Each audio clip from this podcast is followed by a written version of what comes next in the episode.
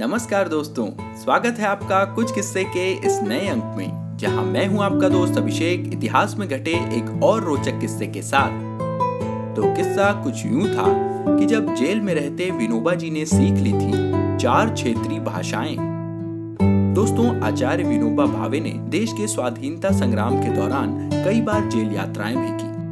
ऐसे ही एक बार तमिलनाडु की वेल्लोर जेल में रहते हुए, उन्होंने एक दो नहीं, बल्कि चार दक्षिण प्रांतीय भाषाओं में दक्षता हासिल कर ली थी। इसका ज़िक्र उसी जेल में उनके साथ कैद रहे काका कालेलकर ने एक किताब में किया है।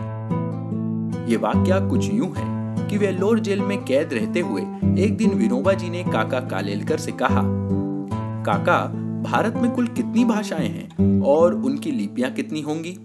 पता नहीं इस जेल से कब मुक्त होंगे। तो क्यों न मैं भारत की सभी भाषाएँ ही सीख लूँ? इस पर काका ने कहा, उत्तम संकल्प। जिस किसी भाषा की आपको प्रारंभिक किताब चाहिए हो, मैं मंगवा दूँगा। कहिए, किस भाषा से प्रारंभ करेंगे?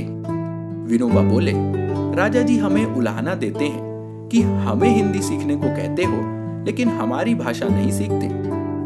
उनके कहने में सार है तो क्यों न मैं तमिल से ही प्रारंभ करूँ?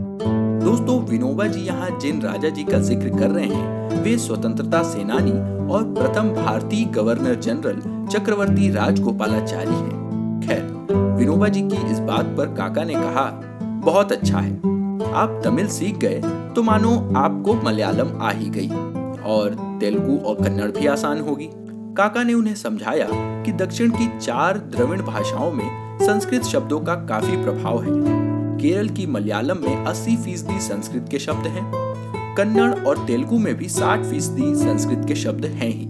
एक तमिल ही ऐसी है, जिसमें संस्कृत के शब्द शायद 40 फ़ीसदी से अधिक नहीं है।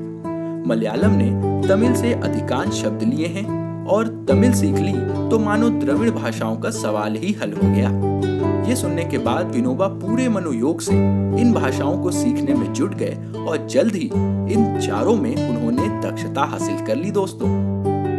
मित्रों, अक्सर हिंदी भाषा के सवाल पर केंद्र और दक्षिण प्रांतीय राज्य आमने सामने होते हैं। लेकिन ईमानदारी से बताइएगा, क्या जब कोई दक्षिण भारतीय शख्स आपके सामने होता है तो आपने आगे बढ़कर उनकी भाषा में कुछ शब्द सीखने की कोशिश की है कभी?